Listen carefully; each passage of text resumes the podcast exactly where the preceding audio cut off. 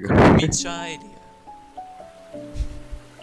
Io non ci sono in questo podcast, sto ascoltando e faccio i cazzi miei, basta. ok. Neanche io, Fiori, ci sono in questo podcast, ascolta e basta. Ah, No, neanche io, ascolto e basta. eh vabbè ragazzi, allora sentirete tutti, un'ora, un'ora e mezza di me tutti. che, che gioco a scacchi con il mio cane. silenzio. Un'ora di silenzio. La live. Oggi con noi una scimmia. Massimo. A gambe. Ah, ok. Oh no. Codice delle scimmie. Ciao uguale a Rom. Where banana? Where banana. Massimo è esperto di storia. Io non ci capisco un cazzo. Cialci meno. Pitti, boh. Ergo, Massimo spiega. Ok, allora mi sono messo a cercare bei fatti storici divertenti da parlare e il primo, e anche quello che mi piace di più, è la battaglia di Caransebes che è accaduta nel 1788 in, in, eh, Romania.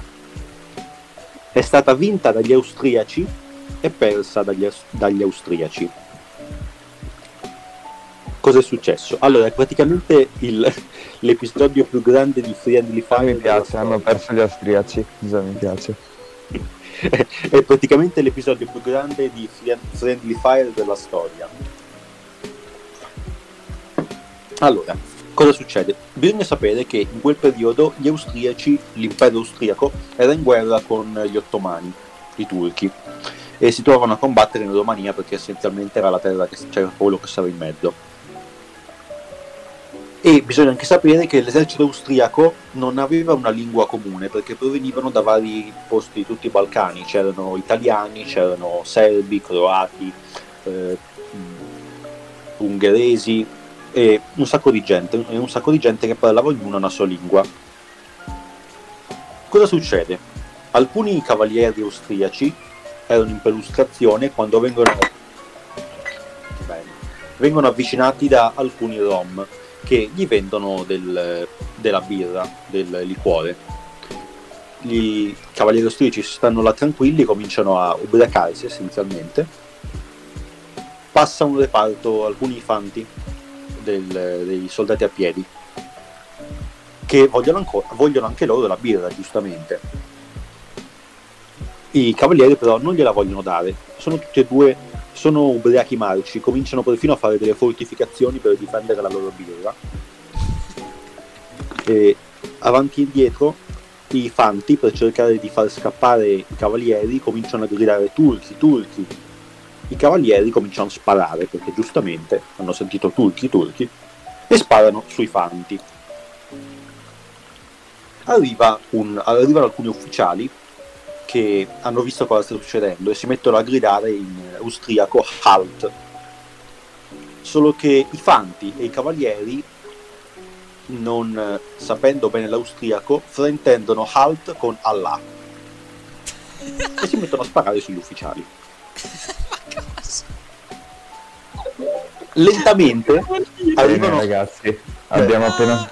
Allora, ragazzi, questo episodio ci dice che l'alcol fa male, non bevete. Ragazzi, Posso dire un chi aneddoto beve- storico sull'alcol anche io? Dopo. Aspetta, aspetta, arriva sempre Dopo, vai, vai, vai. Da, da una collina vicina una batteria di cannoni che vede cosa sta succedendo ritiene giusto cominciare a sparare nel mucchio e in generale per circa tre giorni ci saranno combattimenti ininterrotti per tutta la zona fra austriaci e austriaci essenzialmente tutte le varie cose. E in totale pare che ci siano stati non siamo sicuri di una cifra precisa tra i 1000 e i 10.000 morti. E essenzialmente quando i turchi arrivano per davvero si trovano davanti così. Gli austriaci che si sono ammazzati tra di loro e non si capisce bene cosa è successo. È, è appunto l'evento più grande di Friendly Fire della storia Friendly Fire, Friendly Sono tutti Fire. dei... Sono tutti dei rincoglioniti. Tutto questo Sì, per un po' di birra. Esatto. esatto Così la vita. Bene, ragazzi, l'alcol fa male. top spot eh, contro, contro l'alcolismo. Se bevi, What? fallo responsabilmente. Guidare Esatto. E non con una pistola in mano. Esatto. e non fortificare Bere con birra. una Sapete, eh, aneddoto storico, durante la dominazione austriaca in Veneto, durante la prima guerra mondiale, eh, è nato per l'appunto lo spritz, che è quello che tutti noi beviamo oggigiorno, ma si chiama spritz perché spritz era nel gergo dei tempi voleva dire amaro, che era come bevevano loro il nostro vino, che lo allungavano con l'acqua frizzante perché era troppo amaro per loro. Ma mm, mi ha fatto ridere che hai detto come noi. Cioè, salci non beve spritz. Beh, Si, si scoprì Salci essere astemio. Scoprì Salci essere un bellissimo ragazzo. grazie. Scopri Salci sta studiando storia. Immagino. Si Perché stai scoprì- studiando storia? Niente. Si scoprì. No, perché sto ascoltando il podcast e imparo un sacco di cose. Ah? Easy. Per questo Intelligente, bambini, ragazzi. ascoltate. Il podcast Il simposio. Immagina consigliare questo podcast ai tuoi bambini. Adesso però li devo mandare Eh. via. Cacca pupù, merda, i bambini nascono quando ficchi il pene nella figa! Fra? Questo è un blooper, questo è un Fra? blooper. Eh, dovevo mandare via i bambini, scusa. È tipo, eh, mi immagino tutti che fanno bra, bra, bra, bra. Bruh, bruh, bruh, a parte bruh, Poi ci sarà il meme quello del- dell'utilizzo statistico della parola Sì, in delle base... parole. Eh, tipo... La parola bra è stata un sacco nel Bruh. 1930. Hitler sta Ecco. conquistando la Germania. Bruh. Bruh. Bruh, Bra. bruh. Davanti al campo di concentramento. Bra. Bruh. Ah, Andate a fare la doccia. Bruh. Mamma Il- il- la guardia che torna nel bunker e vede Hitler morto. Ah. Bene, La posta scimmiattata. Parliamo eh, di droga. Ah. Eh, Sarebbe da chiamare un esperto Allora. in questo preciso momento. Ah, ma aspetta. Eh, eh, eh, eh, eh. Io ho detto solo E. Prego. È tipo il parere dell'esperto de- del TG5. Ma Esatto. sentiamo l'esperto virologo. Salve, sono l'esperto. E c'è tipo il meme del, del bambino con la maglia I am the expert. Lol. Prego. Ok, allora, eh, bisogna sapere innanzitutto che l'uso della droga era un po' più normalizzato in quell'epoca. Per far capire, giusto, eh, già agli inizi del Novecento si usava ancora l'eroina per curare la tosse. Buona. su cosa? E poi, con i bambini poi. Eh, Ehi, ovvio. Cosa? Eh, ovviamente. Poi ti, poi ti crescono questi bambini e chiamano il loro figlio Eros. L'esercito tedesco all'inizio della seconda guerra mondiale, cioè la guerra lampo, i tedeschi appunto fondano la loro dottrina di guerra sulla mobilità, che si devono muovere velocissime essenzialmente per riuscire a accerchiare i nemici e i punti più importanti prima che il nemico capisca ancora cosa sta succedendo. Questo significa che però, specialmente le truppe che stanno nei carri armati, devono restare sveglie, attive per un sacco di tempo e spesso non hanno il tempo di fermarsi a riposare, a mangiare, cose così. Perciò il- l'alto comando tedesco ha una soluzione, riempiamoli di metanfetamina. E effettivamente questa soluzione ha un successo, un ottimo successo insomma, perché come, come la storia ci mostra, i tedeschi annientano i loro nemici nei primi due anni di guerra eh, in maniera estremamente veloce ed efficace. E questo ovviamente non è soltanto merito della metanfetamina però che i tedeschi in quel periodo era proprio un prodotto particolare detto Pervitin che lo potevi trovare in farmacia ma che era di fatto metanfetamina. Che appunto non è soltanto di questo il merito però ha aiutato incredibilmente Quindi ragazzi, drogatevi. No! No, se volete conquistare il mondo Drogati. Cinque semplici passi. Siamo passati da uno, sport, da uno spot contro l'alcolismo a uno spot pro eroina e metanfetamine. Andate dalla vostra farmacia di fiducia, chiedete Non 50 ci grammi di metà. Come, come quando tipo sulle raccolte di, di figurine usciva solo nelle migliori edicole e quindi metanfetamina e le migliori farmacie. migliori farmacie. Poi Poi, allora, ne hai di tanto indietro nel tempo. sì, ne ho una abbastanza indietro nel tempo che allora, gli assassini. Che ovviamente Fratello gli mio. assassini sono gli stessi di Assassin's Creed, quelli da cui il meno prende ispirazione, che effettivamente sono una società realmente esistita. Gli Eh, assassini, gli assassini, operavano gli assassini, esatto. Mamma mia, quanto sono piccolo. Sì, Elia, please, ingravidami e, e soprattutto autografimi le tette. Ma no! Stasera andrò da l'ho mio, da mio padre e da mia madre. Guardate genitori, sono fiero, ho la firma di Elia sul mio seno. Ah, ah, a me l'ho ah, già ah. fatto. Cosa? Cosa? Non niente. ecco, Ma con- dipende con cosa ti firma. Me ha firmato con qualcosa. Mm. Niente. Niente. Esclusi. No, No, io non ho detto. Io non ho detto niente. No. Esatto, abbiamo cominciato noi questa volta. Vai Esatto. avanti, Io intendevo un pennarello. Fitto, sì, fitto. Allora, il, nome, il, loro, il loro nome deriva proprio dalla parola Ashes, secondo alcuni, perché eh, per, in realtà è un mito perché non eh, ne facevano uso, però eh, ve- significa letteralmente eh, quelli che usano hashish, che secondo il mito appunto usavano per essenzialmente rilassarsi prima delle missioni. Però appunto cioè, è un mito, non, non è- non ha fondamenti. Però quello che sappiamo sugli assassini è che avevano questa loro piazzaforte, questa roccaforte messa parecchio in alto, il Monte Alamut, che era una fortezza praticamente imprendibile, da cui appunto mandavano i loro vari assassini a fare eh, assassini, eh, solitamente, solitamente con motivazioni religiose. Ok. In particolare hanno agito anche contro i crociati, per esempio. E fu in quel momento che partì Ezio's Family, quindi ah. Ah. E in quel momento usai la mia stessa lama celata per tagliarmi la giugulare. niente da fare, ragazzini, non tagliatevi le giugulari. È uno spot. Tagliatevi le vene. Ah, No. e fateci gli Scooby-Doo. Gli Vi Scooby ricordate, vi ricordate che con la Blue Whale Oddio, è vero. No, no, no. Ricordate che con la Blue Whale bisognava ecco tatuare, cioè, dico tatuare, tagliarsi una tatuarsi. balena. Tagliarsi una balena, ecco, creiamo un nuovo movimento con Scooby-Doo. No!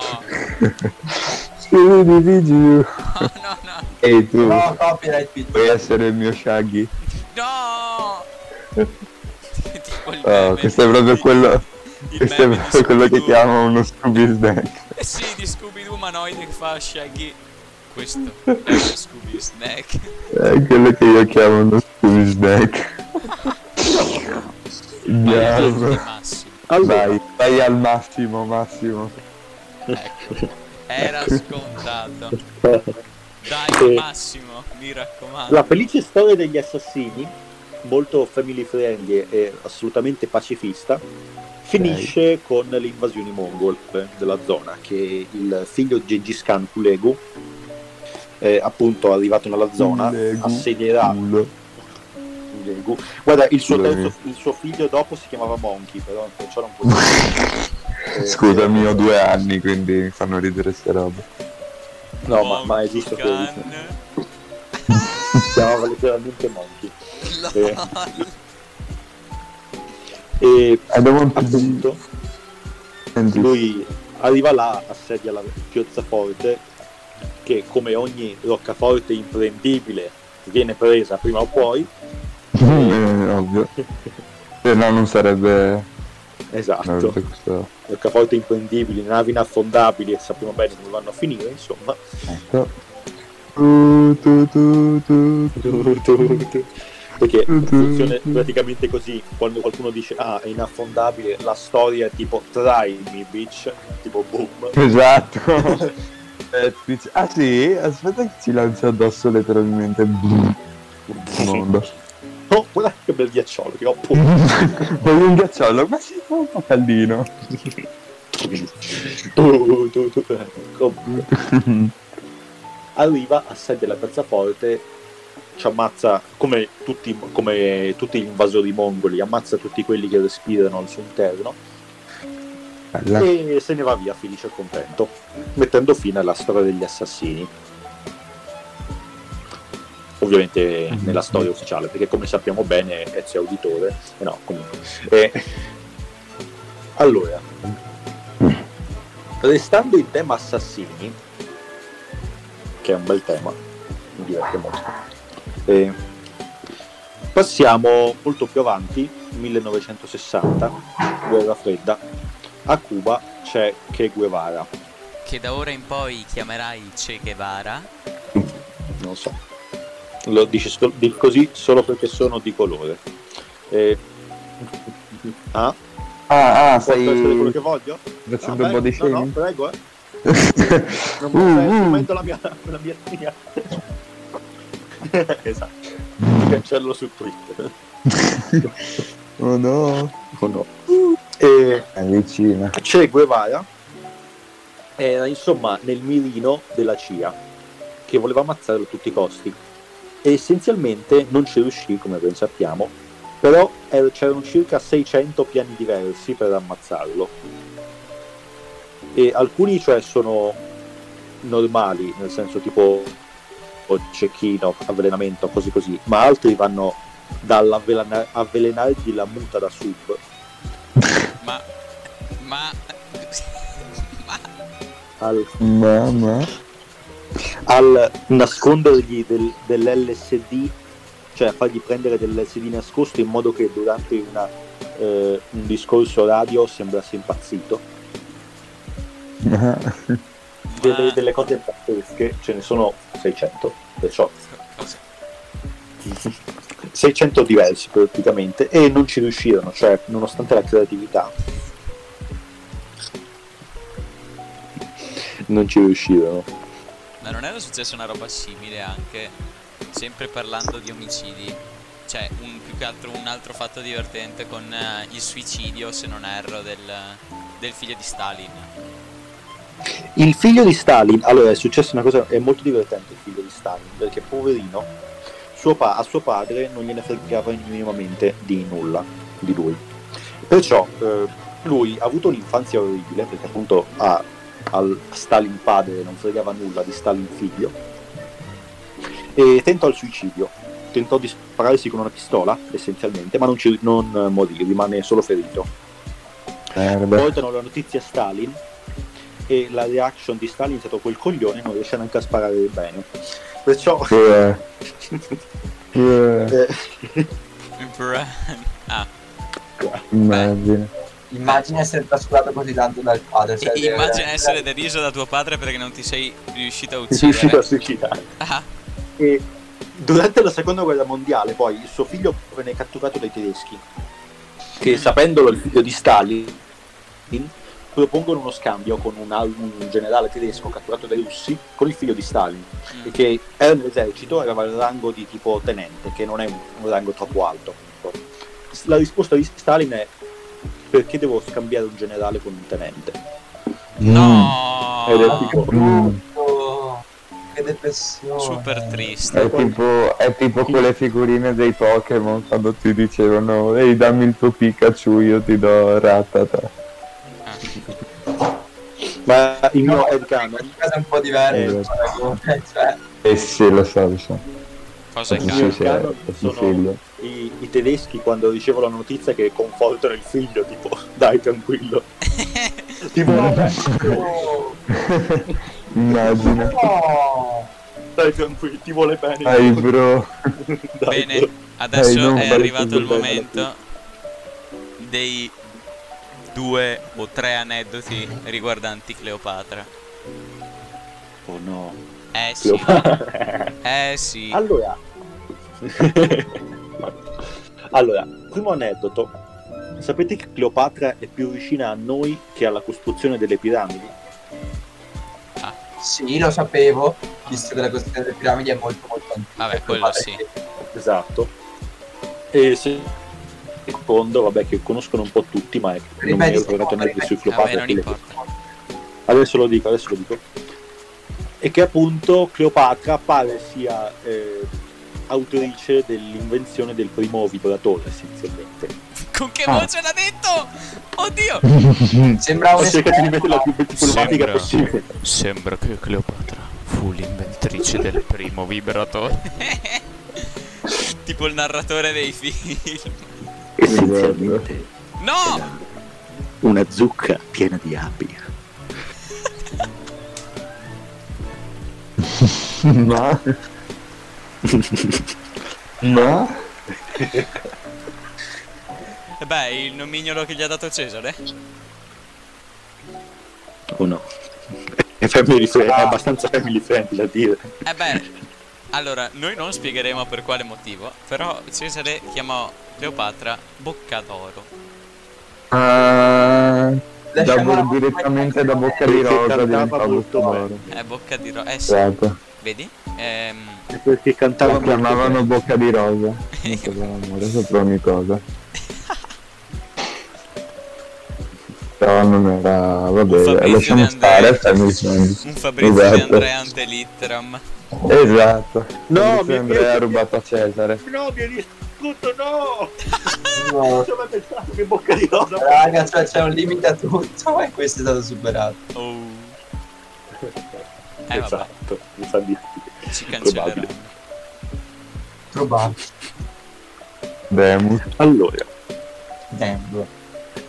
e parlando ancora di eh, storie tristi, insieme al figlio di Stalin mettiamo eh, Thomas Woodward, che era un eh, ufficiale del sud durante la guerra civile americana. Allora, essenzialmente, cosa succede? Eh, lui sta assediando una città che è tenuta dai, eh, dai nordisti, da quelli del nord. Eh, chiama appunto l'ufficiale nordista, viene eh, al campo dei sudisti per parlamentare, solo che questo ufficiale, Thomas, aveva di particolare de- le sue- i suoi stivali, che erano particolarmente alti, molto alti, gli eravano sopra il ginocchio. Ah, E cosa andava in succede? giro con Allora, due gondole. Praticamente. praticamente, Due gondole verticali. E quello che succede è che il- l'ufficiale unionista, l'ufficiale del nord, si mette, si piega in due da ridere appena lo vede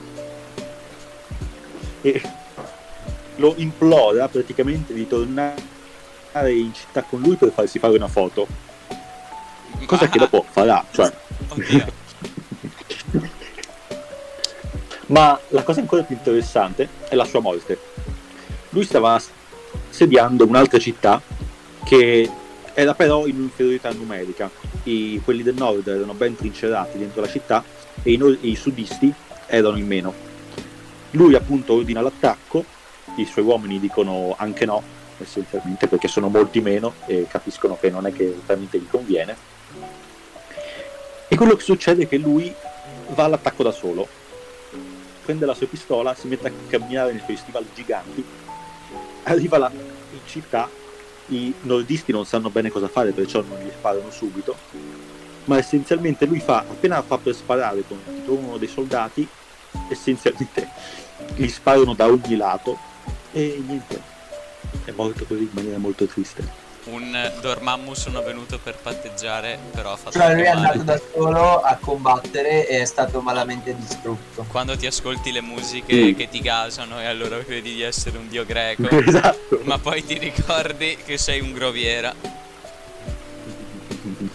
A proposito di Grecia, le falloforie, Oh no, le falloforie, ok. Che brutti flashback. Salci Pitti, voi sapete cosa sono le falloforie? Assolutamente no. E io sì. Ok, Pitti, Pitti è malato. Bene, Salci, immaginati una cosa. Secondo Sì. te, nella società greca, la figura, Sì. fe- la figura fertile è l'uomo o la donna? Eh, ti direi la donna. No, coglione, è l'uomo. Ok, era il classico troll, cioè... Va bene.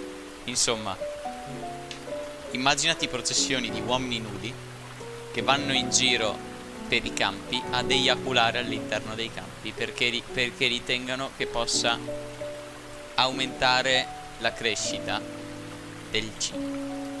Ma no, ma che... No! E la cosa bella è che non ce lo siamo inventati, è che esiste sul serio. No, ma la vera domanda, cioè non mi interessa questo, la vera domanda, secondo me, è... Funzionava? Beh, quando ti mangiavi un... so. Beh, forse se ti mangiavi un pomodoro, oltre a mangiarti tuo figlio insieme, forse guadagnavi delle capacità... Ma questa carota ha proprio questo gusto interessante. Mm, speziato. 10. Quando aromatizzi È già salata senza neanche... le costolette di pollo. No. No! Come fai a sapere che è salata? No, adesso mi dici perché mi hai detto è già salata, come fai a saperlo? Massimo. Massimo. No, quello mangiando la carota. Mm, È già salata. Mm. Beh, a proposito di galline, saperlo. è arrivato il momento di parlare di Onorio. Oh, no, io. Onorio, l'imperatore romano, che si incurava le galline. Essenzialmente sì. E come Aveva- lui, D'Annunzio. Vabbè, da- D'Annunzio penso che... Vabbè, D'Annunzio tra quello e farsi le togliere le to- Sì, D'Annunzio tra quello e farsi togliere le costole per autofellaziarsi. Ne ha, ne ha- ne ha fatte di esperienze in vita sua, Gabriele. Cercare di riprendere il fiume è diciamo la cosa più normale che ha fatto. Un giorno lo vedi che vola e l'altro giorno che si autopompa. No, spero di non vederlo che sia autopompinato, sinceramente. Dai Massimo, continua. Continuo. Allora, No. abbiamo detto Onorio. E allora, torniamo un po' prima eh, della seconda guerra mondiale. La conosciamo un po' tutti forse, ma è la guerra degli Emu. L'anno è il 1932 e allora gli Emu stanno diventando un problema perché ce ne sono un botto, si mangiano le coltivazioni e i contadini australiani non ne possono più essenzialmente, allora chiedono al governo di farci qualcosa. E il governo dice che sarebbe una bella idea mandare un po' di gente con delle mitragliatrici a cercare di risolvere il problema. Spoiler, non era una bella idea. Perché? Cosa succede? Allora, questa eh, squadra di soldati che era stata disegnata apposta, erano tipo eh, 5-6 soldati, con, ognuna armata con delle mitragliatrici, ognuno armato con delle mitragliatrici, che si aspettavano probabilmente di eh, spazzare via mucchi de mu con pochi minuti, no? Però, allora, la prima cosa che scoprono è che gli emu sono particolarmente resistenti. In media ci vogliono una decina di colpi per abbatterne uno. Ma un, Eh un, già. un, uccello? emu. Sì, emu è praticamente uno struzzo. Una Sì, sì, versione sì, stavo dell'emu, però non pensavo fosse così resistente. Esatto, neanche loro. Perché appunto eh, il primo incontro va No, sta abbastanza male. quello sta cittando. Esatto. È immortale. Eh, Immaginatevi un emu come nella scena di Matrix.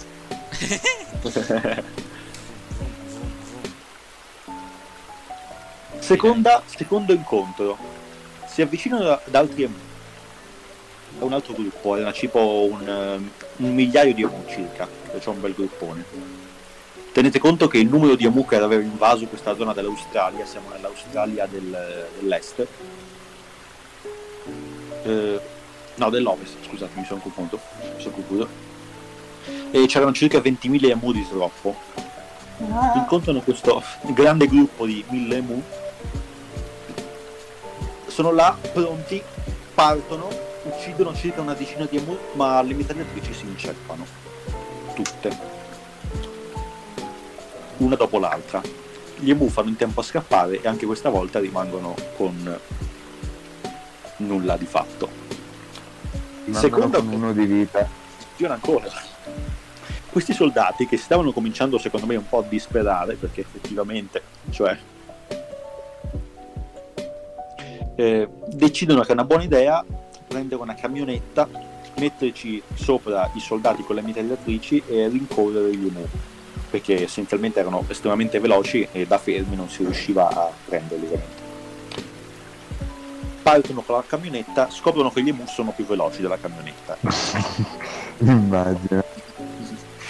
Seco- dopo, subito dopo, scoprono che sparare da una camionetta in movimento non è una cosa che si riesce a fare bene. Muoiono delle persone, scommetto.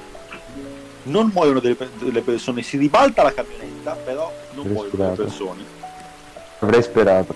stranamente. E, però essenzialmente, dopo altri due o tre tentativi andati estremamente male, il governo eh, si deciderà che non è una buona idea fare la guerra agli Emu.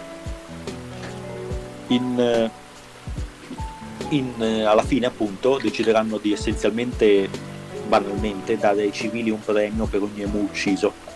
Che questa cosa andrà molto bene in realtà perché in eh, soltanto sei mesi ci saranno, mor- saranno morti tipo 5.000 Emu. Uffa. E così. Ma la cosa più simpatica è che ho appena cercato emu su Google e mi è uscita fuori un'immagine della guerra degli emu dove c'è questo emu vestito con una giacca da soldato, un elmetto e con in bocca una sigaretta. È bellissimo. Sì, esatto. Ma poi anche mi viene da pensare cosa succederebbe se al giorno d'oggi facessero una cosa simile. Cioè, immaginate WF, soltanto- femministe, animaliste, tutti. In realtà loro sono responsabili del più grande eh, ecosistema del mondo e robe del genere. Sì, altre monate che puoi dirti. Quanti, ma- quanti mancano di aneddoti? Allora, ne ho ancora un paio, giusto? Eh, esagera, sei strapreparato. È un professione. Pro- professione. E, Immagino. allora, Sottornato. Pip. Morti tutti? Idea. Morti tutti come gli cosa? Maga- no, magari. Eh, no! cosa? Dai. Dai, dai. Vai Massimo. Please. Ok, torniamo nella seconda guerra mondiale.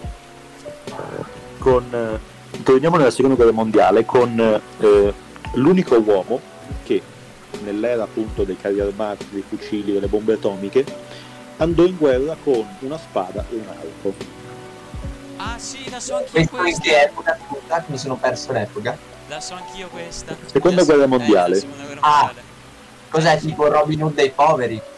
Praticamente, allora, il suo nome è Jack Churchill, non era parente di Winston Churchill, eh, era essenzialmente un soldato inglese che durante l'invasione tedesca della Francia nel 1940 era là con delle truppe, con appunto le truppe inglesi. Allora, era un tipo abbastanza eccentrico perché si era portato in guerra il suo arco lungo, in cui, che era molto bravo ad usare, e una spada a due mani.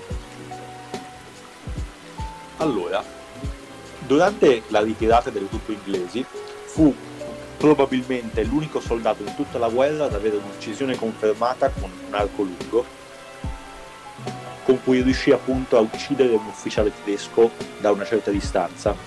Beh, questo qui sicuramente quando ha rollato ha fatto 20. Esatto. e riuscì a tornare in Inghilterra dove venne addestrato come comando, truppe speciali, e con il comando fece un raid in Norvegia nel quale continuò a utilizzare la sua bellissima spada e arco lungo.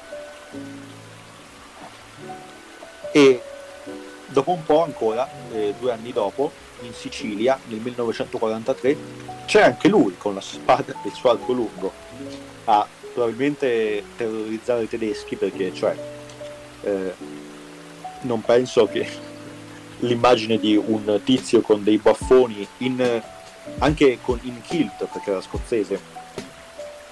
Ah, che peraltro durante l'invasione della Sicilia lui era appunto sbarcava con le truppe con una spada, l'arco di traversa e suonando la cornamusa.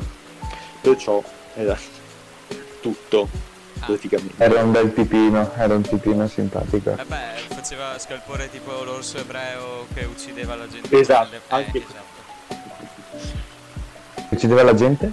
Con la mazza da baseball. La, con la mazza da baseball in... eh, Yep. Ok, sì. A Chi- proposito di orsi, Occhio. c'è un orso, vero orso, che ha combattuto una seconda seconda guerra guerra mondiale. mondiale, sì, sì. Esatto. Era un orso che era mascotte di una eh, batteria di artiglieria polacca che eh, venne esatto, praticamente No, e che venne immagina che venne Yogi schierata che, in- che all'interno del suo cestino c'ha delle granate. Immagina soltanto un cestino pieno di granate, un bel regalo per nonna Lupo. No. appunto questa batteria di artiglieria che venne schierata in Italia e essenzialmente mentre vedeva i suoi amici umani che portavano col, eh, proiettili d'artiglieria e cannoni decise che era una buona idea farlo anche lui e perciò è quello che è successo ha aiutato i, pola- i soldati polacchi a portare artiglieria e cannoni e niente mi fa molto ridere questa cosa perché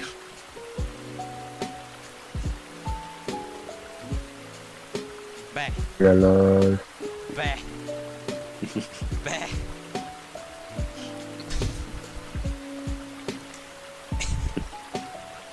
ok.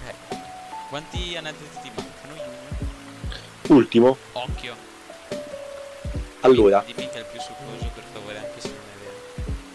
Ah, allora, secondo me quello, quello migliore era comunque la battaglia di Caran Seves, quella della birra, però No. anche questo è simpatico. Allora, l'ultimo fatto divertente è la truffa della Torre Eiffel. eh? Cioè, La Torre Eiffel tipo non era un regalo? Era, no, quella era la della Libertà. La Torre Eiffel Non è vero. venne fatta da, appunto in occasione dell'Expo, praticamente. Mhm.